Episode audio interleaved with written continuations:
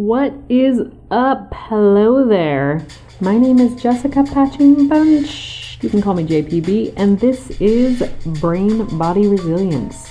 This is a podcast dedicated to growth, human development, and stressing a little bit less so you can go ahead and live a little bit more. Hello, my friends, and welcome back to episode number 65 of the Brain Body Resilience podcast. Today we are talking about self care as a prevention tool, not just a response to crisis. I did a post on Instagram about this and it sparked some thoughts, so I wanted to dig in a little bit deeper. So here we go. So, this is what we're practicing, right? Responding rather than reacting. Practicing the response that we want takes action. And, you know, I've said this before, I'll say it again Wellness is a state of action. It is not a state of being. But the truth is, most of us react rather than respond. When we're only responding to a crisis, we are reacting to the pain or the discomfort that has signaled that we need a change, whatever that may be. And I don't know where we get the idea that we are we are just a certain kind of way or we are not someone is just fit or someone is just really calm or someone is just naturally good at something. Which, yes, we all have different abilities that show up in different ways. Some things are easier for some people. That is true. But for the most part, all of the things that look easy for someone took a lot of work and a lot of practice over and over again. I had a coworker at my new job, and for those of you who don't know, um, I accepted a position in neuroimaging last month. I've said before that research wasn't for me, and that still stands true. Um, this is a tangent, but I think worthy a worthy one to explore. So I thought I would never return to research, like ever. And certainly not at the institution that I was working at before because it wasn't a great experience and it was super, super stressful.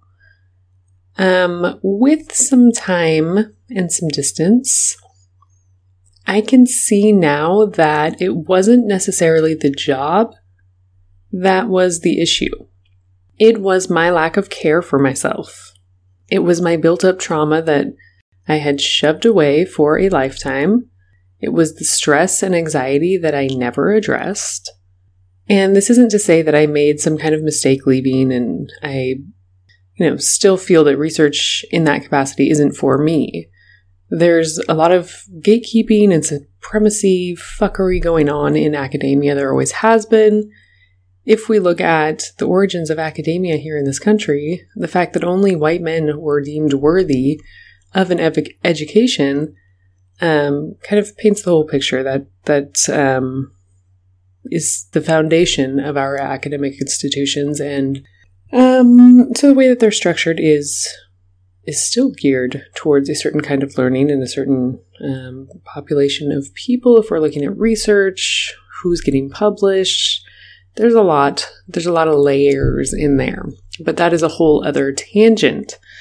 So I am currently back in research, but this time it is in a position that allows for lots of flexibility in my schedule, which was a must for me going back to work because growing my business and serving my community is still my priority. And so this job offers great, you know, medical benefits. It covers the basic cost of living so that I don't have to feel a pressure to be in a certain place or a certain, um, you know, bringing in a certain amount with my business and I can just show up and let it grow organically. And so I am incredibly grateful for this opportunity. And um, I get to just kind of hang out and take pictures of brains and things, um, which is super cool. I am I'm I'm into it. So, anyways, the biggest difference in this new job is me. It's how I choose to show up. It's the intentions that I set for finding this job, I set out to find a job that was flexible, doing something I enjoy, and paid the bills. And I am, again, immensely grateful for this position. I get to take pictures of brains, meet cool people, and then go home and, you know, continue to work on these things. And so, bringing this all full circle, um, a coworker at this new job said to me that I have a calm presence and wanted to be more like that. You know, how do I get where where she is? First of all, this is an incredible compliment because it does not always feel true. And it is a million miles and a whole other life from how I showed up even just a few years ago. And this calm that he sees um, is the result of practicing self care as prevention. I've seen what the results of coping with binge drinking and coping with ignoring and coping by telling myself that I don't have feelings so they just can't hurt, and coping by neglecting myself, coping by ignoring my needs and wants and just keeping busy and just pushing forward. All of this left me depleted, depressed, riddled with anxiety, always on the edge about to just like explode. And if I'm really honest, not treating myself or the people around me with the love and respect deserved. You can't give what you don't have, and if we don't give ourselves the care and love we deserve, no matter how much we try, we cannot offer this to others in an authentic and fulfilling way. So, no, we are not just fixed in our states of being, like, well, that person is just calm and seems to have it all together, and that's just not for me.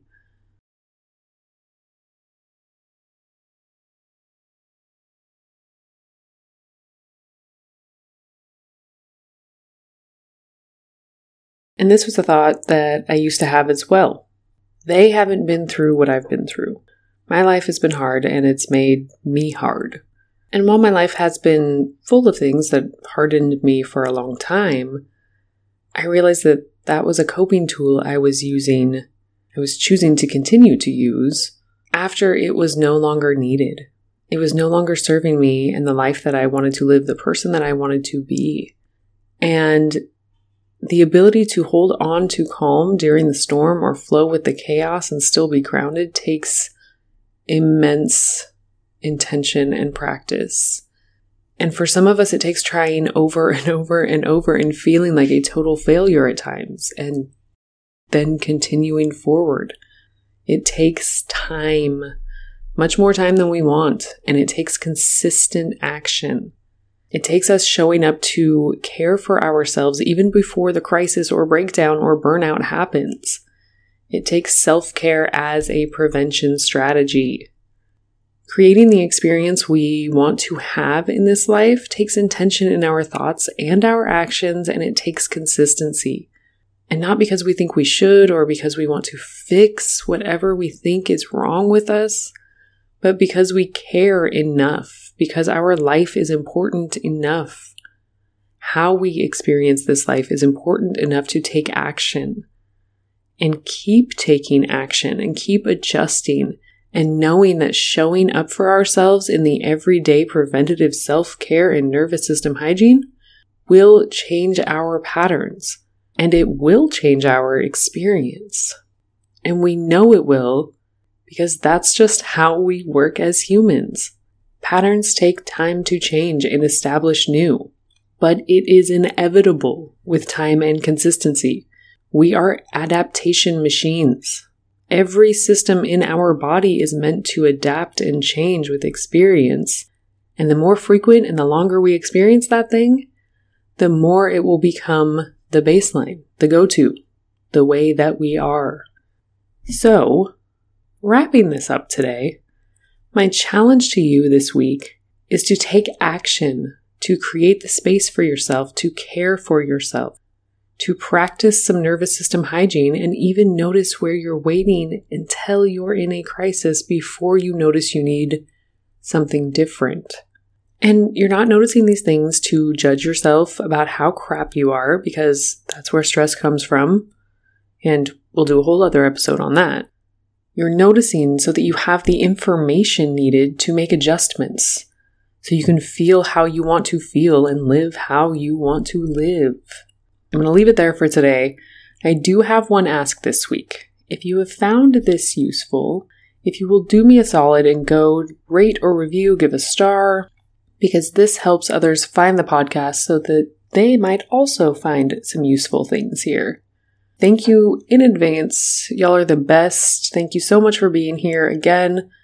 I know you could spend your time doing anything else and you choose it, you choose to spend it here with me. And I am immensely grateful for that. I hope you have a beautiful week. And until next time, peace out.